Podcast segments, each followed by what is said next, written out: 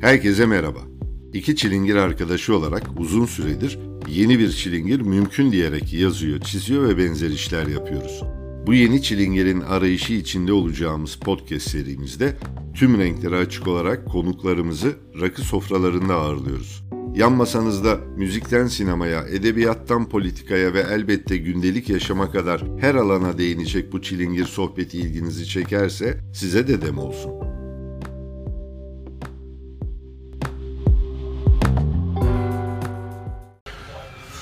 Evet Murat hoş geldik.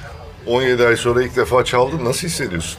Ya çok acayip bir şey bir kere hani ne yapacağını bilememe hali Ee, aslında şey değil ama bu ne yapacağını bilememe hali unutmuşluktan değil daha ziyade ee, nasıl davranacağını bilememekten o play tuşuna basana kadar ya da pick-up'ın iğnesini koyana kadar ben her seferinde ee, şey yaparım Ee, büyük stres olurum ve işte adımımı atmadan önce sahne korkusu mu değil aslında.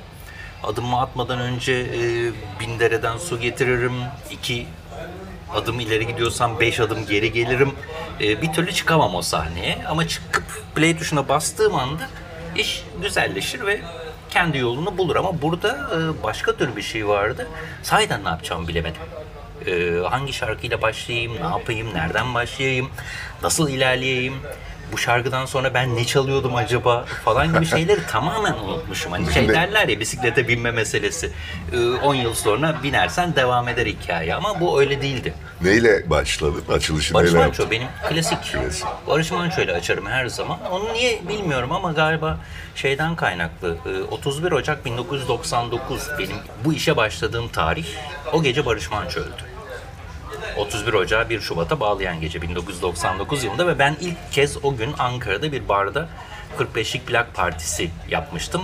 O dönemki ortam Alper Fidaner'le beraber. Galiba ona bir saygı duruşu bir de çocukluğumdan beri hep en sevdiğim şarkıcılardan birisi. Hep Barış Manço ile başlıyorum ben. Bir şekilde Barış Manço. Bu sefer de bir selam sana gönül dağlarındanla başladım. Hani Ay, güzel seçim. yıllar sonra, aylar sonra, yıl oldu ya bir buçuk yıl oldu Bir neredeyse. buçuk yıl oldu. Bir buçuk yıl sonra e, işte bir dilim ekmeği bölüştük seninle. Bir selam sana gönül dağlarından. Diyerek ilerledim. İyi sevindim ya senin adına. Ee, hakikaten çok uzun zamandır müzikle uğraşanların durumu ortada. Şimdi bugün e, duvarda vardı yine galiba Marmaris'e dayanışmayla müzik yapmaya giden müzisyenler Mahmut aynı dayanışmayla yazısı, evet. yangın söndürmeye indiler sahneden. Acayip günler bir yandan da. Ya tabii tabii işte yani ne yapacağımızı bilemez haldeyiz. Yani ben kendimi müzisyen saymıyorum.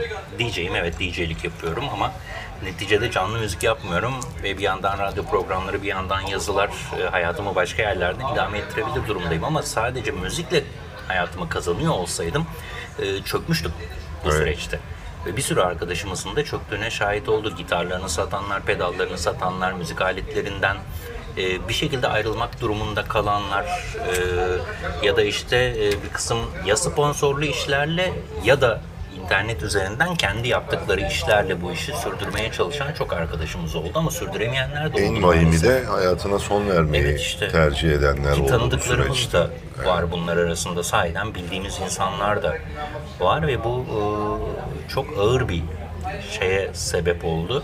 E, hani her tür kötü bir de kendimizi rakıya vuralım desem meyhaneler de kapalı. Hani baktığında e, orada da bir problem var. Müzikte zaten problem var. Bir de her şeyin e, suçlusu müzik. Ya öyle ilan kötü bir ya. şey e, gelişti. Bu buradan geri dönüş olur mu bilmiyorum. En kolayı o aslında bir yandan. Tabii. Yani ulusal yaz, ulusal olmasa bile kötü bir e, olayla karşılaştığımızda ilk akla gelen insanların daha ziyade siyasetçilerin, uygulayıcıların müziği kapatalım, müziği susturalım. Bu, bu nasıl geri döner bilmiyorum ama Ben de bilmiyorum. Ee, hani müziğin sustuğu, kendi kendine sustuğu zaten e, susması gereken durumlar olabilir. Bunda bir şey yok. İnsanların içinden şarkı söylemenin gelmediği dönemleri yaşadık. Benim de hani kendi çaldığım zamanlarda çok ağırlaştırılmış bir program yapacaksam bile e, kendi adıma müziğimi susturduğum dönemler oldu. Ama bunu bir e, şey haline dönüştürmek reflekse dön artık. Evet Hemen reflekse önce dönüştürmek. Şurada bilmem ne oldu, şurada şu oldu, burada bu oldu. Hadi hemen müziği susturalım. O birazcık problemli bir durum. e, iktidar müziği sevmiyor bizim ülkede. Çok net. E, çünkü şarkı dinlemiyorlar. Şarkı dinlemeyen adamlardan şarkı dinleyen insanların halini anlamasını bekleyemeyiz. Çünkü müzik aslında eğlence değil sen de söyledin. Her şeyden öte e, insanlar e, acılarını, yakarışlarını, e, içlerinden geçenleri dile getirdiği cümleleri şarkılar aracılığıyla duyuruyorlar. Öte yandan yasla baş etme noktasında da, Tabii ağıt yakma noktasında da müziksiz nasıl olacak? Keyif vardır üstelik hani Anadolu'nun düşünemiyorum. Müziksiz bir yaz süreci de düşünemiyorum aslında ve bakarsan. bütün e, şeylerde de vardır hani bütün dinlerde de vardır aslında o ağıt hali hani müziksiz değil hiçbiri ama işte bizde başkadır bir şeye dönüşüyor ve hemen müzik susturuluyor hemen e, işte bir şey oluyor onun üzerine birisi konserini iptal etmemişse hemen onun üstüne çullanılıyor. Ama aslında hani, e, işte çok yakın zamanda orman yangınlarını yaşadık ve en e, bu yangınların sahiden içimizi parçaladığı dönemde Çanakkale'de bir bulutsuzluk özlemi konseri düzenlendi. Ben de gittim. Ve iyi ki gitmişim. İşte bir şekilde o bana ve oradaki insanlara çok iyi geldi. Hep birlikte şarkı söylemek. Çünkü bulutsuzluk özlemi şarkılarında eğlenmezsiniz zaten. Eğleneceğiniz şarkılar var mı? Yok. Ya var evet. Yani yok mu var. Tersten kurdum cümleyi. Ama e, zaten Nejat Yavaşoğulları'nın yaptığı şarkılar, Bulutsuzluk Özlemi olarak çaldıkları şarkıların hepsi insanların bir şeye dikkatini çekmek üzere yapılmış şarkılar. Bu üstelik şey de değil, hani bir e, klasik e, ajitatif propagandist şarkılar da değil. Zaten içindekini söylüyor ve memleket gerçeklerinden çok bağımsız olmayan şeylerden bahsediyor. Bunu da eğlenceli bir şekilde aynı zamanda eğlenerek de Tabii tabii onu da yapıyoruz zaten. Hani yapıyoruz. acil demokrasi şarkısında. özlemi şarkılarında gayet Tabii ki. keyifli isyan da var. Ama Çoğunda. işte e, hani her tür müziğin illaki göbek atmaya dönüşeceğini düşünen bir kısım insanlar yazık ki e, hemen ilk iş konserleri yasaklıyorlar. E, pandemi sürecinde e, ilk yasakladıkları şey zaten konserler oldu. E, bir anlamda haklı olabilirler çünkü hani bu meret insanlar yan yana gelince yayılıyor ve insanların yan yana gelmesini engellemek konserlerde çok mümkün olmuyor. Çünkü konser böyle bir şey ama belli e, şeyleri, e, önlemleri alıp o konseri yapabiliyorsunuz. Çünkü e, işte aşık annesi mi sorulacak girişte ya da e, aralıklı mı oturtulacak insanlar, maske takmak zorunlu mu olacak falan falan gibi önlemlerle konser yapılabilir. Pandeminin en ağır olduğu dönemde bile yapılabilirdi. Bu ki yurt dışında yapılıyor zaten. Ya zaten büyük tepkiyi aslında insanların tepkisini e, farklı uygulamaları görmek biraz yükseltti.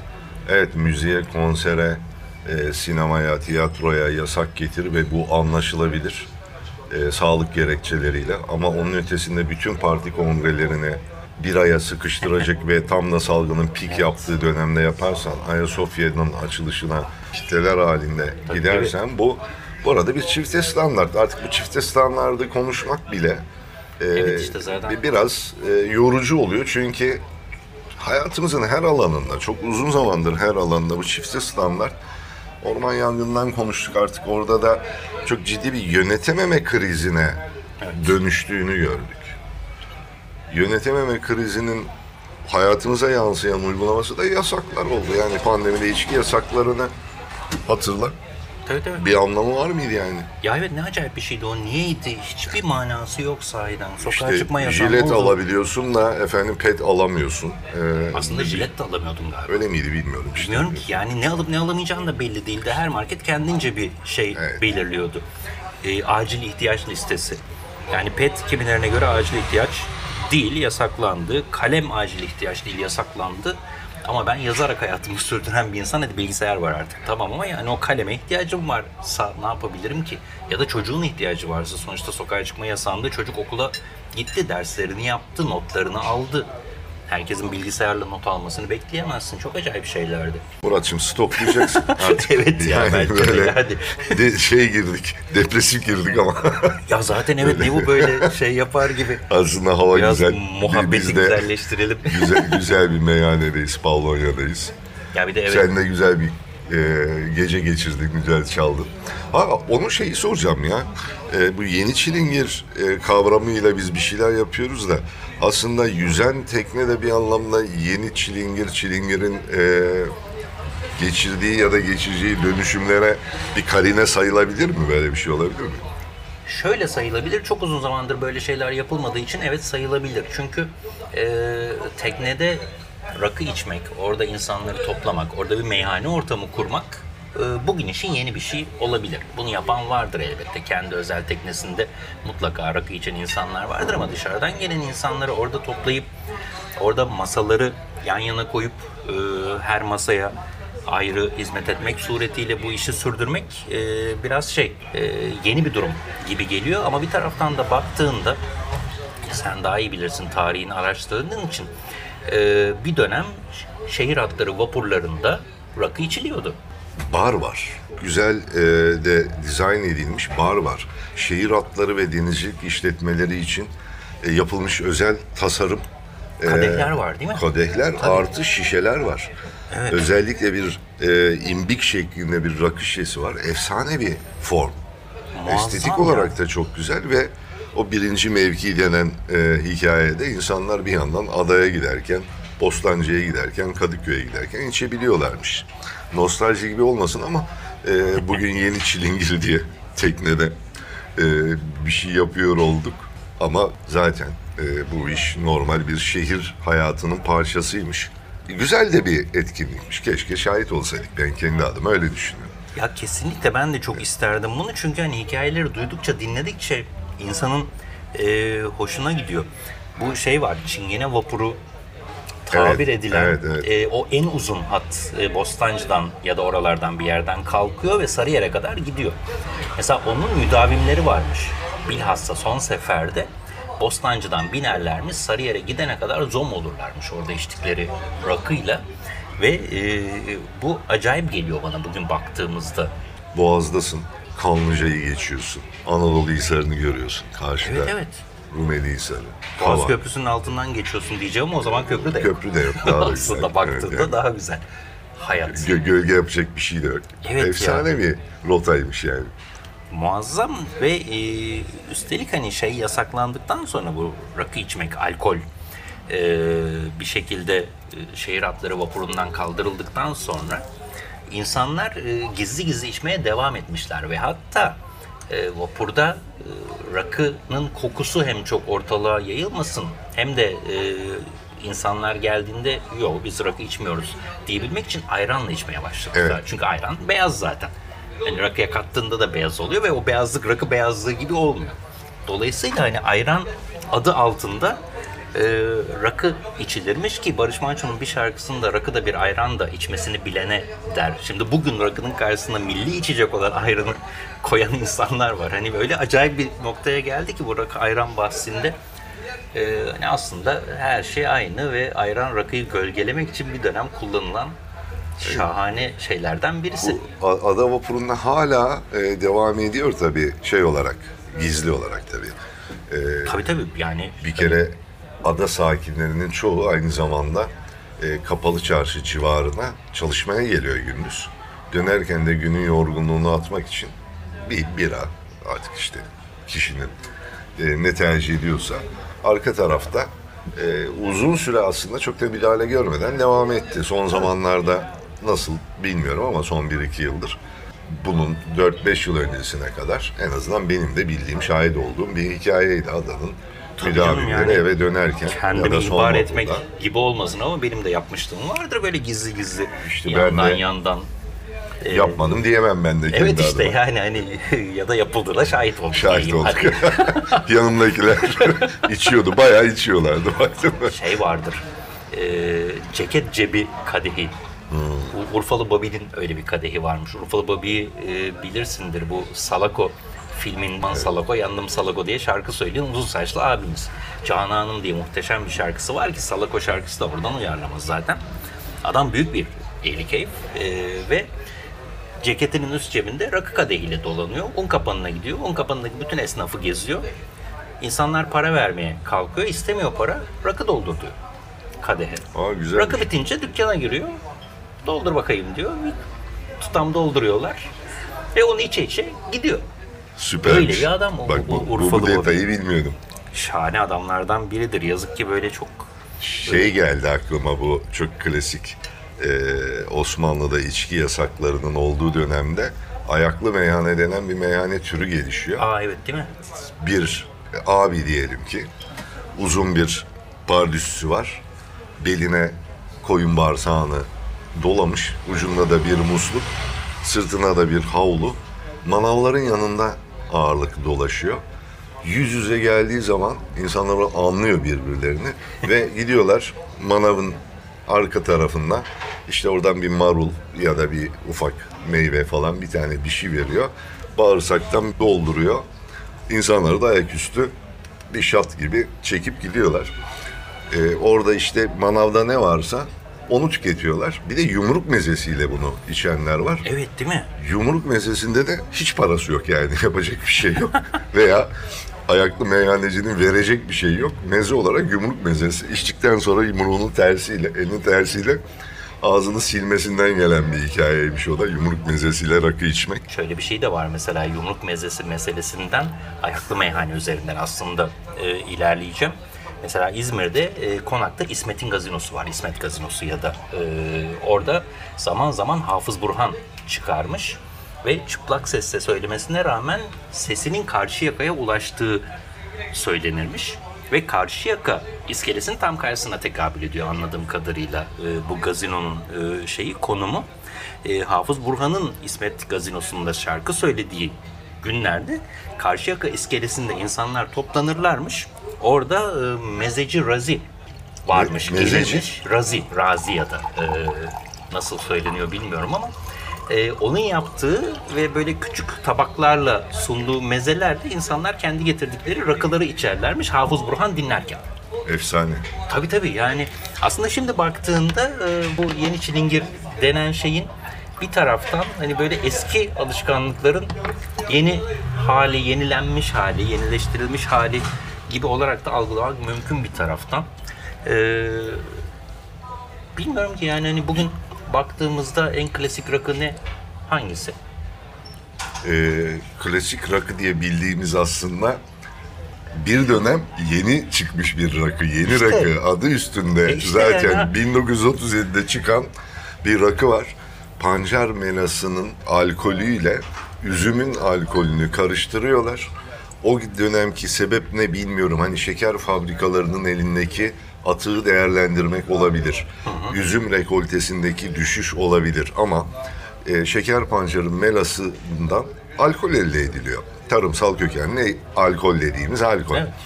E, devletin fabrikasında üzümden bugüne kadar elde edilen alkol var. Ona suma deniyor. Sumayla melas alkolünü karıştırıyorlar. Adına yeni rakı diyorlar.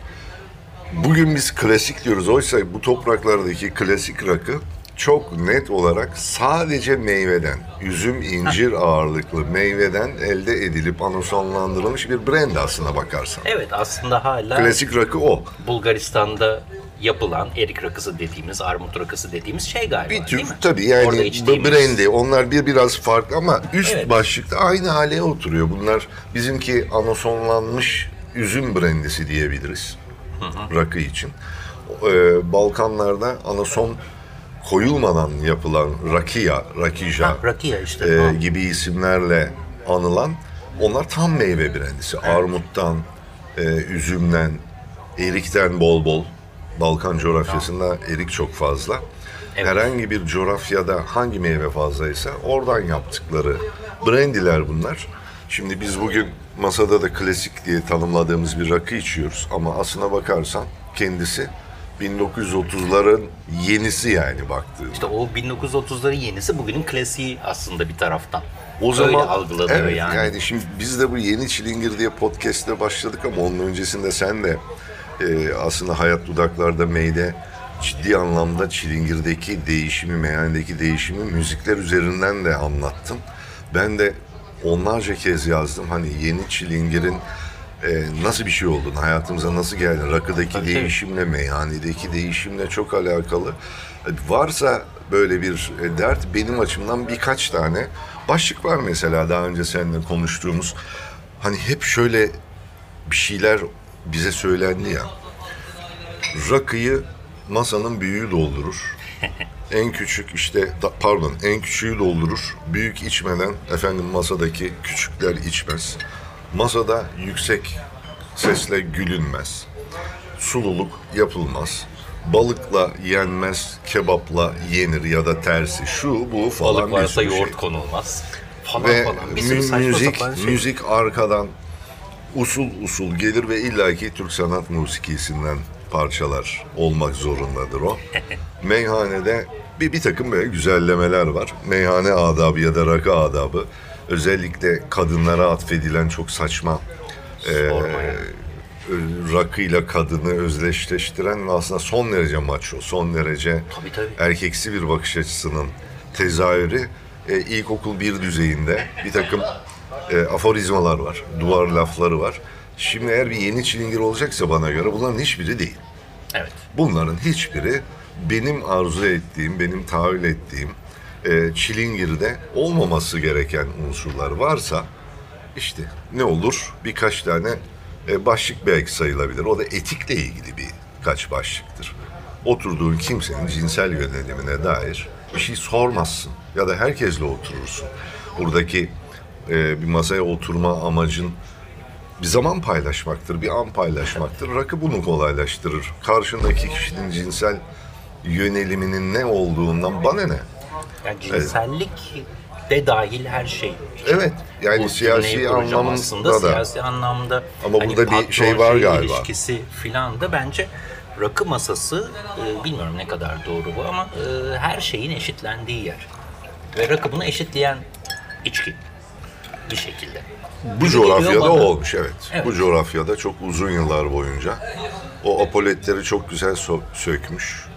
Ee, tabii bir meyhane masasında patronla işçinin şu anda bir mahalle meyhanesinde oturduğu gibi Yeşilçam Türk filmleri nostaljisinden kalan bir şey günümüzde yok açıkçası. Ya tabii işte o da Yani aynı masada nasıl oturacak Evet, şimdi patronun oturduğu mekanı düşün. Boğaz kenarında isim Yani. vermeyeyim şimdi ya da şuraya buraya. Orada hangi işçiyle kimler de eşitlenecek. Bu, bu da bir anlamda e, çok lirik bu, bu tür şeyler atfetmek. Ama masada o anda kim varsa gerçekten şeyine bakmazsın, tabiyetine bakmazsın, sınıfına bakmazsın, cinsel e, yönelimine bakmazsın. Onun dışında işte mahalle meyhanesinde içersin ve bu da çok keyifli olur. Bu meyhanemsi görüntüyü verip de endüstriyel mezelerle, endüstriyel ortamlarla e, dolu bir yerlerde içmezsin mesela. Yeni çilingir olacaksa lokal, sokağın meyhanesi. Bu, bu aslında bana göre demokrasi mücadelesinin de bir tezahürüdür. Eğer biz bu memlekette gerçek anlamda özgür, hür, layık bir e, düzeni tekrar hayatımıza geçireceksek bunun karşılığı aslında her mahallede bir meyhane olmasıdır. Ki bak filmlerde anda- de aslında hani meyhane yoksa bile her mahalleye bir meyhane kurulur. Yani şöyle kurulur, deniz kıyısında toplanılır, sandıkların üzerine gazete kağıdı serilir, herkes elindekini getirir. Bu bir sürü filmde var. Evet yani şu Ee, anda ve suç üstelik- işliyormuşuz gibi Tabii bir... tabii işte. Yani Evet. üstelik hani bak içkili işçiler orada içerken yandan patron geçer ve o oraya konuk olur. Hani orada belki bir konukluk hali söz konusu olabiliyor. O da Hulusi Kentmen'dir zaten hani Evet. baktığında. Başkası gelmez. Gelmez. hani Hulusi Kentmen dışında biri canlandırıyorsa patronu, o patron kötü patrondur zaten. Bir şekilde öyle çok Çağıran da. Sadri Alışık'tır kesin. Ya tabii canım gel beyim. Ondan sonra bak beyim diye çıkar ama Evet. şeyin karşısında. Bu Bu, da Münir Özkul'du değil. mi bak beyim? Ya- Velhasıl yani işte ya o şeyden bahsettin ki sen yazında bunu e, şeyle ilişkilendiriyorsun. Hani bu e, yeni meyhanelerde ne yapılır ne yapılmaz şeyler sıkı yönetim bildirilerine Evet, evet benziyor. ya, Gerçekten yani- öyle. 3 Çok numaralı sıkı yönetim O komutanlığından yapılır, o işte yapılmaz. 3 numaralı bildiri falan gibi geliyor bana. E, madem öyle onun kontürü zaten biraz e, öyle de yola çıkmadık mı? Ya o zaman yeni Çilingir'in adabını işte. kurmak lazım. E, her mahallede bir meyhane lafı bu memleketin demokrasi mücadelesiyle çok örtüşen bir şeydir aslında bakarsan. Lak surette. O olmadığı için bugün İstanbul özelinde konuşursak merkezlere insanlar gelip e, bu ihtiyaçlarını gideriyorlar. Kadıköy onun için şişti. Beyoğlu'ndan masalar kalktı. Beşiktaş, Kurtuluş, Ortaköy, Kadıköy vesaire Bakırköy onun için şişti. Oysa herkes kendi ma- ma- mahallesinde bir meyhanede soluklanabilse, Tabii orada sosyalleşebilse kentleşme, kentlilik o kente ait olma, bir semt havası, mahalleli olma havasını bir spor kulübü nasıl e, besliyorsa, tetikliyorsa e, meyhaneler de öyle. Ve bunda mahallede kadınlı erkekli yapıldığı bir ülkeden bahsediyoruz. Yeni çilingir olacaksa evet abi o zaman slogan bak şimdi aklıma geldi. Her mahalle hem meyhane. Ya zaten en muhafazakar mahallelerde bile meyhane var. Zamanında İdi. baktığımızda var idi işte İdi, şimdi şi- artık şimdi yok. yok. Ha, Muhafazakar kentlerde yok, mahalleye ulaştığı bırak. sürece tabii tabii kentlerden ortadan kalkıyor meyhaneler. Her şey daha içeriye, evlere ve şeylere hapsoluyor. Evet. Ee, gözle görülmeyen ortamlara hapsoluyor ya da işte ben yakın zamanda Selimiye'de oturuyordum. Orada mesela bir meyhane vardı, mahalle meyhanesi ki aslında hani Selimiye'de bir sürü çok ünlü meyhane de var bir taraftan baktığında. Ee, erkek meyhanesiydi ve perdeleri hep kapalıydı. Evet. Yani dışarıdan onun meyhane olduğunu anlamıyordum. Bir de böyle şeylere de dönüştü iş. Başka tür bir şekilde e, ilerliyor. Ve evet perdeleri açık. insanların bildiği ve kadınla erkekli gidebildiği yerler olduğu sürece aslında her koşulda e, bu iş güzel sürecek demektir. Ee, ne bileyim hani yeni çilingir e, temasını altını doldurursak ya da ka- tema demeyelim kavramının altını eğer doldurmak gerekirse e, bu podcast'te madem ismini de öyle verdik e, birkaç tane hakikaten biz de şey söyleyebiliriz az önce bıraktığımız yerden mesela e, ben şunu söylüyorum pandemi dönemi de bize gösterdi ki eğlence sektörü müzik sektörü, endüstri e, çok ciddi yara aldı. Ve burada az önce konuştuk müzisyenler etkilendi. Evet ama e, günübirlik sigortasız e, restoranlarda, meyhanelerde, hizmet sektöründe çalışan emekçi sınıf da çok etkilendi. Evet. En fazla etkilenen ve hiçbir sosyal destek alamayan sınıflar arasına bir anda bir gecede düştü. Ama eğer bir motto olacaksa o zaman SGK'sız işçi çalıştıran meyhanede de içilmez derim ben. Tabii. Çok net. Hani e, öte yandan bir anlamda mezesi, mutfağı e, özensiz, temiz olmayan, özgün olmayan meyhanede de içilmez. bana Özgünlük göre. önemli bence. Mezesini dışarıdan alıyorsa o meyhaneye de gidilmez gibi geliyor bana. Böyle. Ve Her meyhanenin kendine has bir mezesi vardır. Neyin nerede iyi olduğunu bilirsin. O meyhaneye gittiğinde neyi yiyeceğini bilirsin. Ee, ama diğerlerini de denersin bir taraftan. Ha biri iyidir, biri kötüdür. Ama öyle bir meze vardır ki yani e, onu başka bir yerde bulamazsın. O yüzden de gidersin o meyhaneye. Bir de sosyal kulüp gibi bir şey değil midir? Yani şimdi bizim şöyle bir şansımız var hayatta. O şansı da kendimiz ısrarla yaratıyoruz. Giderek adalarımız da azalıyor ama tutunacak noktalarımız.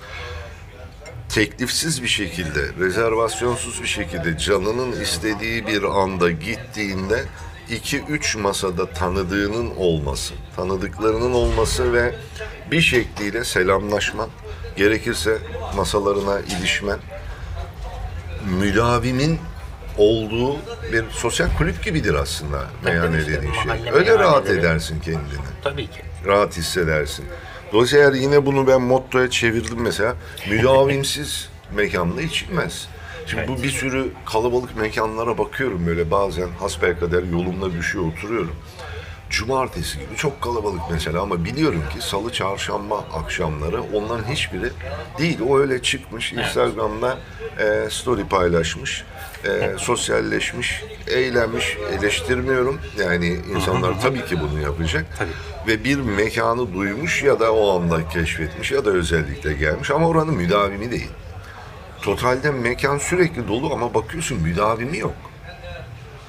Yani meyhanecinin oturup da 2-3 masayla e, arkadaş olabildiği bir durum olmadığını görüyorsun. E, o zaman hani yeni çilingirimizde e, herkesin müdavimi olacağı bir meyhane bulmasını tavsiye etmekten başka İşte bu e, Demin bir itiraz söz söylememek lazım yani. nokta aslında endüstriye dönüşme hali. Orada insanlar ne kadar çok gelirse ve ne kadar çok doldururlarsa ve ben onlara ne kadar çok şey satarsam ve ne kadar çok para kazanırsam o kadar iyi anlayışından bir kere vazgeçmesi gerekiyor. Meyhanecinin e, eski barbalık geleneğinin sürmesi aslında bir şekilde e, şart. Çünkü hani e, hala öyle meyhaneler var. E, gidersin Seni meyhaneci karşılar. E, Mezenin başında da o vardır. O gün ne varsa onu getirir. Sana önerir. E, bir de şundan tat der. E, gibi gibi şeyler aslında mesela. Evet. Ve meyhaneci her şeyden öte senin dertleştiğin de insandır. Aslında şeyi hatırlasana Süper Baba da Abdullah Yüce'nin canlandırdığı Aa. bir karakter vardı. Hani o muazzam Bak. bir şey değil miydi mesela? Evet, hani evet, orada evet, insanlar e, hem birbirleriyle buluşmak hem dertlerini şey yapmak, toplantı yapmak ya da bir sürü başka şey için eğlenmek için de Mahallenin sorunları orada çözülüyordu Tabii dizide. tabii Rasim Baba mıydı acaba o? Rasim Baba'ydı galiba. Değilse de Rasim Baba uydu aslında. Uydu evet. hani bir şekilde. Rasim Baba'ya o zaman evet yani. Rasim babalara. Mesela oraya tek başına da giderdin ya da işte e, Fiko'nun abisi bir ara dellenmişti. E, oraya gitmişti baş karakterin e, abisi rolündeki e, oyuncu diyelim. E, ve orada mesela Rasim Baba'nın inanılmaz bir e, yol göstericiliği vardı orada. Ve her hafta mutlaka o meyhaneye gidilir. Ve orada bir şeyler olurdu. Aslında tam mahalle meyhanesi, müdavim meyhanesi denilen şey o. Başkaları da olurdu orada. Bileyim, Bülent Ortaçgil de gelip oturuyordu. Dizinin Dizi geçtiği zamanı ve icabı. semti de düşünürsen zaten. Çengelköy. Kuzguncuk, Çengelköy, Çengelköy. oralarda Tabii. çekilen bir dizi olması itibariyle zaten bu doku olarak da çok uygundu. Evet, Ve evet. bunu da çok sıcak yansıttılar. Çok keyifli bir diziydi. Kesinlikle ama şimdi bak mesela artık e, hani dizilerde meyhane sahneleri olmadığı gibi dizi oyuncuları da meyhaneye gittiğinde rakı kadehlerini şeylere saklıyorlar. De Ne böyle bir şeye Ne kadar ayıp değil mi? de dönüştü hikaye. Daha doğrusu ayıp demeyelim ama ne kadar hazin diyelim. Yani. Ayıp değil evet yani. Hazin diyelim. Az önce de Evet. konuştuk böyle bir e, oturmadan önce. Yani bu otosansürün geldiği noktayla Ya muhafazakarlaşmayla yine az önce söylediğimiz aslında her mahallede bir meyhane hikayesinin bütün buralarla da ilişkisi var. Biz şu anda e, oyuncusuyla vesairesiyle rakı içerken e, fotoğraf vermemek için masanın altına rakı koyuyorlar. Trajikomik oluyor yani. Rakı masası belli bir bakan göz alıyor. Su bardağı var, rakı yok yani ortada. Herkes masanın altına koymuş. Bütün bunlar çelişki ama bir anlamda sağlık belirtisi. Böyle böyle ilerleyecek artık başka da bir çare yok.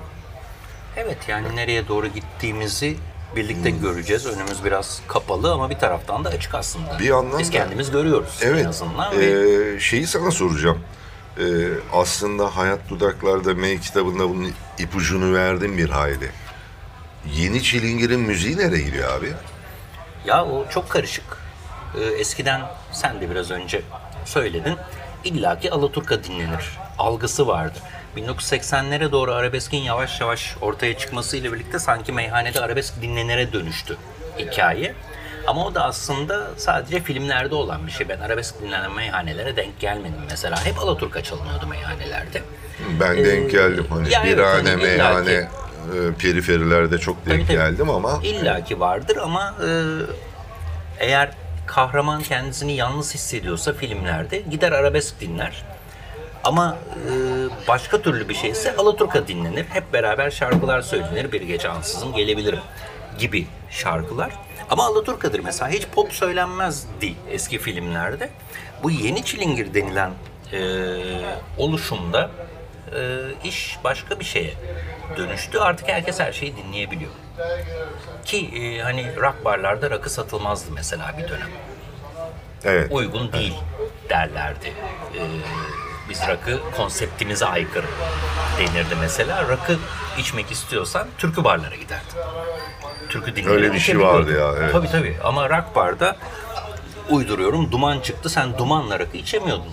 Oysa ki ben türküyle de rakı içmeyi severim. Elbette hani ben rakı içerken arkada Hüseyin Turan türkülerini söylesin.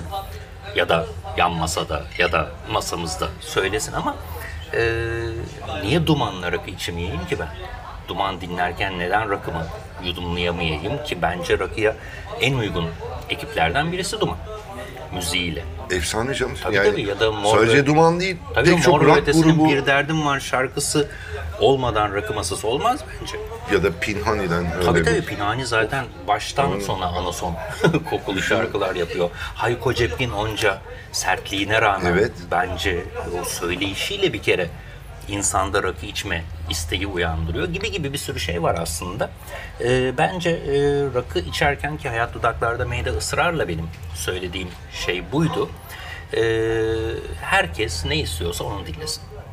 Ben en başından beri bilhassa dost ortamlarında kurduğum çilingir sofralarında ya da dahil olduğum çilingir sofralarında e, her türlü müziği e, dinleyen, dinleten bir insan olarak biraz da deli e, kategorisinde anılırdım ama mesela e, bu bizim de şeyimizdi. Metin Solmaz'la 20'li yaşlarımızda rakı içerken biz ACDC dinlerdik, Frank Zappa dinlerdik. Hoşumuza giderdi çünkü dinlediğimiz müzik oydu.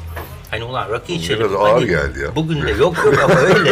mesela e, ne zaman ben bir böyle bir söyleşi yapmıştım. Daha bu yeni çilingir falan durumları ortalıkta yoktu, konuşulmazdı. E, Ya aslında bir dakika şey yeni çilingiri biz diyoruz ama yeni nesil meyhane diyorlar Ha, ona yeni değil nesil mi? meyhane doğru aslında. doğru. yeni Aslında nesil bir, bir meyhane. dakika. Tabii tabii bir de öyle bir şey var. Kavramımızı kaptırmayalım. Evet evet yok yeni yok hayır. Yeni bizim çilingir kavramımız.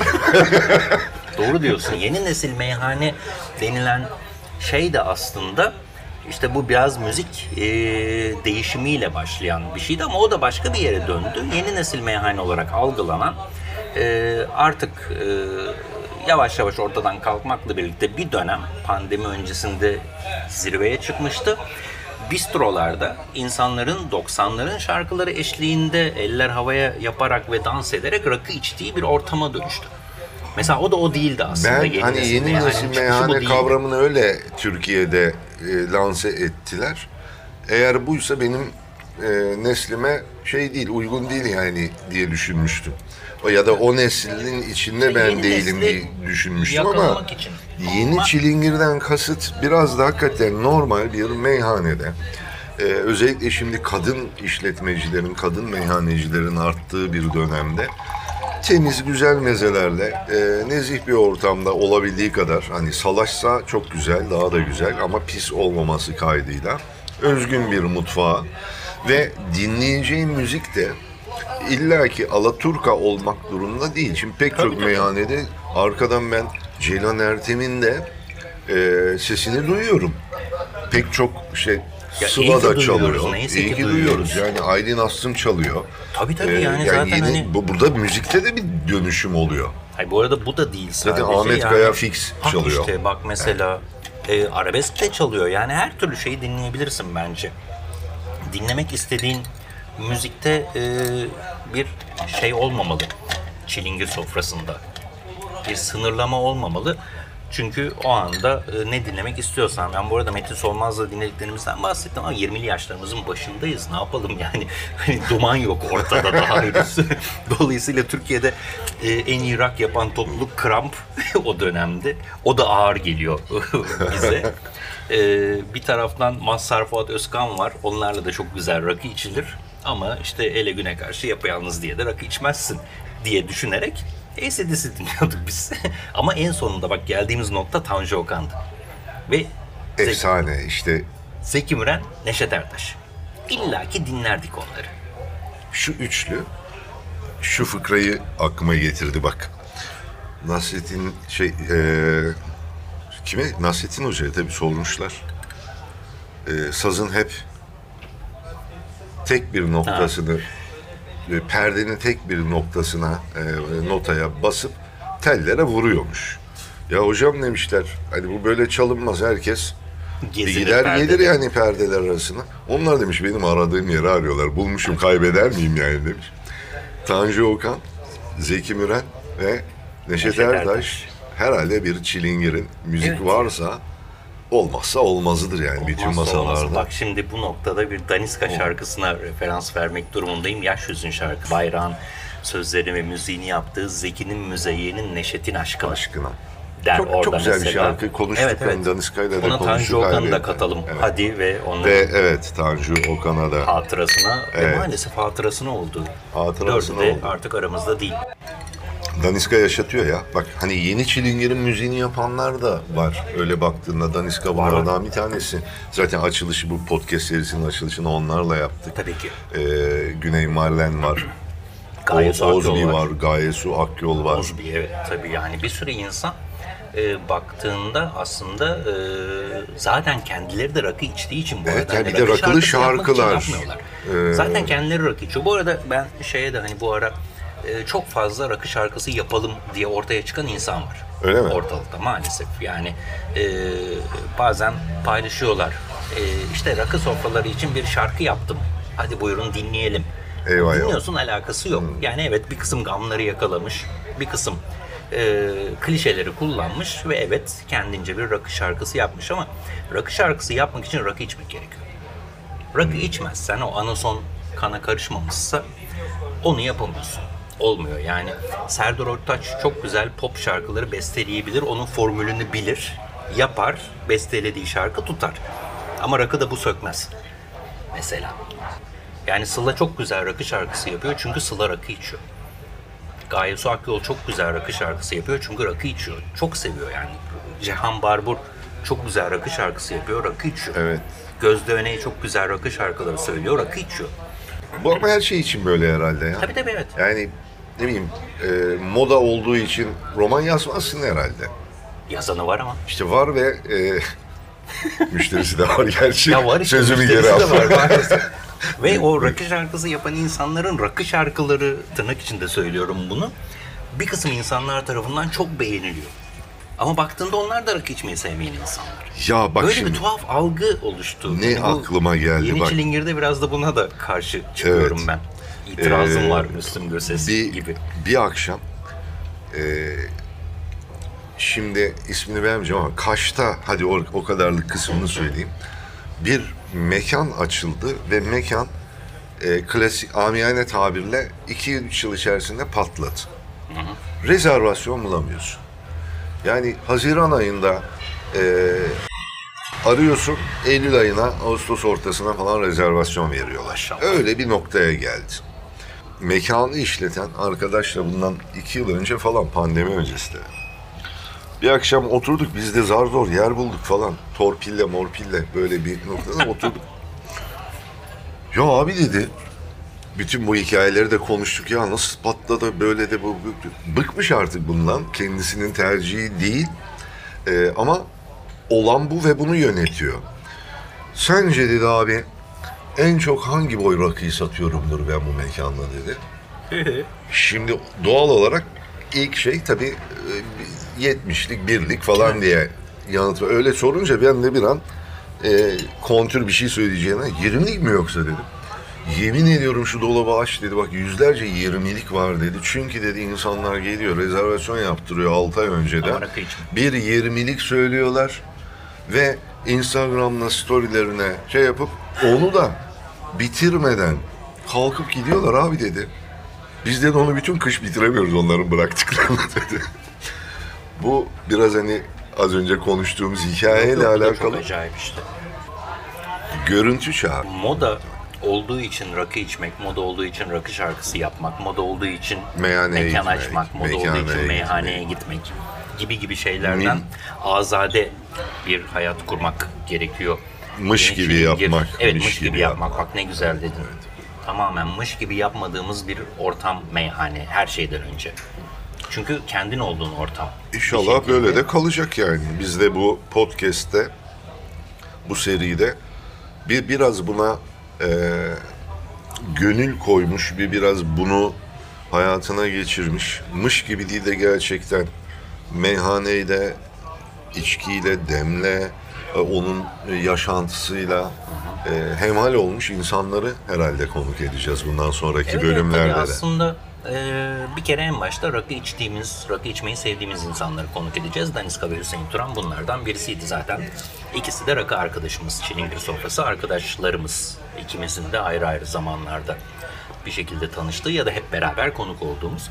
Ama bunun dışında e, benim hayalim rakı içmeyi istediğim insanları da bu masaya çağırmak mesela. Hiç tanımadığımız Evet. ama rakı içmekten e, büyük haz alacağımızı bildiğimiz insanlar. Bu bunun da hani öyle sanatçı, müzisyen, e, Değil, yazar asla. falan olması da gerekmiyor Yok, değil mi? Yani, Ünlü yani olması da gerekmiyor bence zaten. belki çok iyi rakı içen bir e, mesela Trakya'ya gidersek çevirdiğimiz herhangi bir köylü arkadaşımızla da Ah Selim abi olsaydı şimdi. Sen de rakı içtin onunla ben de rakı içtim. Selim Sesler.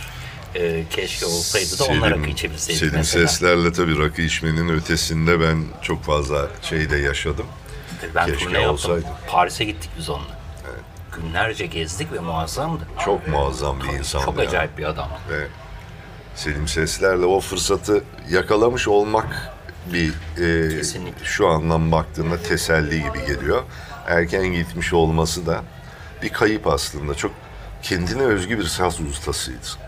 Evet ya yani klarnet Bir dediğimizde Janrı vardı adam. bir sürü insan aklımıza gelir ama hepsi mesela ayrı ayrıdır. Hüsnü Şenlendirici Evet. ayrı çalar, Selim Sesler ayrı çalar. Ta- Başka tarzı vardı, ayrı çok çalar. net bir Hepsinin tarzı tarzı ve vardı. duyduğun anda zaten aa bu Selim abi diyorsun. Öyle bir tarzdan bahsediyoruz. Çok Sazda da öyle mesela. Hani bir kısım insanların saz çalışını anlarsın hemen. Oh ya buradan şimdi ikinci dubleye geçtik. Ee, Sivas geldi. Saz dedin. Tarzını anlarsın dedin. Hasret, Hasret Gültekin geldi. Ona Ee, yetişemedim ben. Yani e, evet canlı dinledim Sivas'tan önceki Ankara Çok konserlerinden ama zaten biz yaşlardaydı o. 17 yaşındaydı abi. Yani, yani Bir biraz daha büyüktü galiba ya. Şey, Sivas zamanında. Ha evet yani Biliyorum. çıktığında şeydi ama 20'lerinin başındaydı O galiba. kadar. Yani Tabii. 20 22 23 Yani o, çok o inanılmaz yaşlardaydı yani. bir yaşta bunu kaybettik ve eğer e, Sivas olayı yaşanmasaydı, Sivas katliamı olayı demeyeyim, yaşanmasaydı ve Hasret Gültekin yaşasaydı e, saz bambaşka bir noktaya geçecekti. Gelebilirdi evet. Evet. Yani çünkü onun izinden gidenler bile bugün bambaşka bir noktaya getirmiş durumda. Ee, hasretin dokunuşu başka bir şeye dönüştürecekti bence saz meselesini. Hani nasıl Kazım Koyuncu Karadeniz müziğini bir anda değiştirdi. Tek bir dokunuşla ve şimdi onun izinden giden ya da onunla beraber çalışmış, yola çıkmış bir sürü insan var. Eskiden Karadeniz müziği Kamil Sönmez türkülerinden ibaret bir şeydi. O, o Emine, Mustafa Topaloğlu Mustafa Topaloğlu. Uzaylı Kamil olmadan hemen Sönmez. önce Karadenizliydi biliyorsun. Ve e, onun piri de Kamil Sönmez, Ali Rıza Gündoğdu, Süreyya Davulcuoğlu gibi isimlerdi. Yani baktığımızda TRT'de bunlar çıkar. Karadeniz türküleri söylerdi. Kazım Koyuncu bambaşka bir noktaya taşıdı ve bugün Karadeniz dediğimizde gerçekten hani benim bir dönem e, dinlemeyi çok sevmediğim ama bugün bayıla bayıla dinlediğim bir müziğe dönüştü. Hasret sazda bambaşka bir şey yapacaktı. Yani nasıl Aşık Nesim İçmen onu da Evet. Sivas'ta kaybettik. Bak bir dönem Evet, o evet, evet. curasıyla, e, şelpe tekniğiyle ya da başka şeylerle saza bir yol çizdi. Ee, Haydar Haydar. Ali Ali Ali Ali. Ali Asker. Hayır ya. Haydar Haydar'ı söyleyen kimdi? O kadar çok insan söyledi ki. Yok asıl Haydar Haydar. Ali Ekber Çiçek. Ali Ekber Çiçek. Ali Ekber Çiçek nasıl mesela o büyük divan sazıyla dokunduğu zaman bambaşka bir noktaya getirdi. Talip Özkan başka bir noktaya götürdü sazı. Ee, Hasret Gültekin de böyle bir yere götürecekti bence. İzin vermediler. Evet. Yani Kazım'ı anlattın. Şimdi oradan mesela e, bambaşka bir noktaya götürdü. Şevval Sam'ı da başka bir yere taşıdı gibi geliyor bana. Tabii tabii o da ama Kazım'ın izinden gidiyor Evet, bence. evet. Zaten o Yani- Gülbeyaz'dı galiba dizi değil mi? Nejat İşler, Evet. Şevval Sam, Kazım'ın da konuk olduğu. İzlemedim hiç ama oynadığı- Gül Beyazlı şeyi hatırlıyorum yani. Şevval Sam da ondan aldığı şeyle ilerliyor zaten. Evet. Ee, onda tabii Hasan'ın da çok büyük katkısı var. Hasan Saltık. Onu da anmış olalım. Ee, Şevval Sam'a Karadeniz albümünü yaptırmasaydı başka bir noktaya gelecekti ki aslında e, Şevval Karadeniz'den önce tam da rakılık şarkılar söylediği bir albüm yaptı Sek. Hatta sonra iki Sek diye duble bir albümle bunu daha da zenginleştirdi ve üstelik benim e, rakı içerken e, dinlemeyi çok sevdiğim şarkıları söyledi. Mesela o benim başucu albümlerinden birisidir. Şevval Sam'ın Seki. Bir gün Şevval Sam'la da oturalım podcast'te. Valla. Tabii tabii. Yani çok isteriz tabii. Böyle bir sürü insan var. Hani Şevval Sam'la rakı içmişliğim var. Çok sevdiğim arkadaşlarımdan birisi. Ama ne güzel olur. Keşke konuk olsa. O kadar çok isim var ki aslında hani. e, zaten rakı içtiğimiz, e, sevdiğimiz, e, muhabbetinden hoşlandığımız isimler dışında benim hep hayalim her zaman senin de hayalin. Zaten şunu yaparken ki asıl yola çıkışımız e, rakı içmeyi sevdiğimiz ya da seveceğimizi düşündüğümüz insanlarla çilingir sofrasına oturmak ve onlarla bu mevzuyu konuşmak. Evet. Bir anlamda öğrenmek, e, Tabii, tabii. kendi biriktirdiğini paylaşmak. O öyle bir şey yani şimdi hiç hesapta yoktu. Hasret Gültekin'e girdik, Şevval Sam'a girdik. Ama eee, çilingir sofrası tam falan. böyle Bu bir şey değil mi? değil. Yani Laf lafa açıyor, nereden nereye gideceği belli olmuyor. Konuklarla da öyle zaten hani oturup e, konuşmaya başlıyorsun. Ki konuklar da konuk değil aslında. Yani bu bir radyo programı değil. Biz bir çilingir sofrasındayız. Ve özellikle de şunu da belki söyleyelim. Röportaj yapmamaya gayret edeceğiz sanırım bu seride. Evet, aslında Yani- en önemlisi o. Tabii ki konuğumuzun e, ne yaptığını, nelerle uğraştığını, önündeki projeleri falan elbette konuşacağız, soracağız ama ben klasik bir röportaj programı Şu değil. yapmamak üzere yola çıktık hani bu Yani. meselede Sayın Korçi, unutamadığınız bir çilingir anısını gibi. anlatmak ister misiniz? Evet yani çok şimdi o podcast biter burada. Ama neyse ki hani bir böyle tane anlatayım çilingir- ya.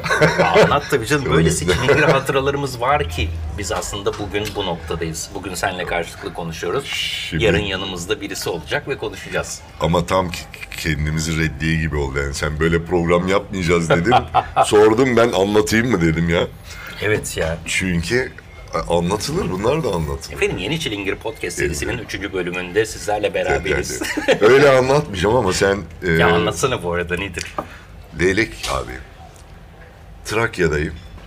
E, Lüleburgaz'ın bir kasabasındayım şöyle bir köy iricesi bir noktasındayım. Orada bir köfteci e, tavsiye ettiler.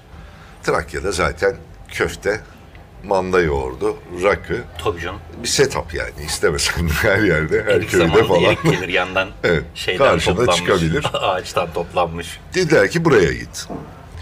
Gittim. Gerçekten güzel ufak bir çay e, yanına kurmuşlar. Çay akıyor. E, ağaçlar var. Bahçesinde işte biraz rüzgar esiyor ağaç e, yaprakları bir serinlik yaratıyor falan. İnsanlar öğle vakti gelmişler. E, civar böyle yerleşim yerlerinden, sanayi tesislerinden falan gelenler de var. Kalabalık yani. Oturdum. İşte biraz mekana baktım kendime eee, bir su koydum. Hemen rakı mı dedi, rakı dedim. Daha sipariş falan yok, rakı geldi.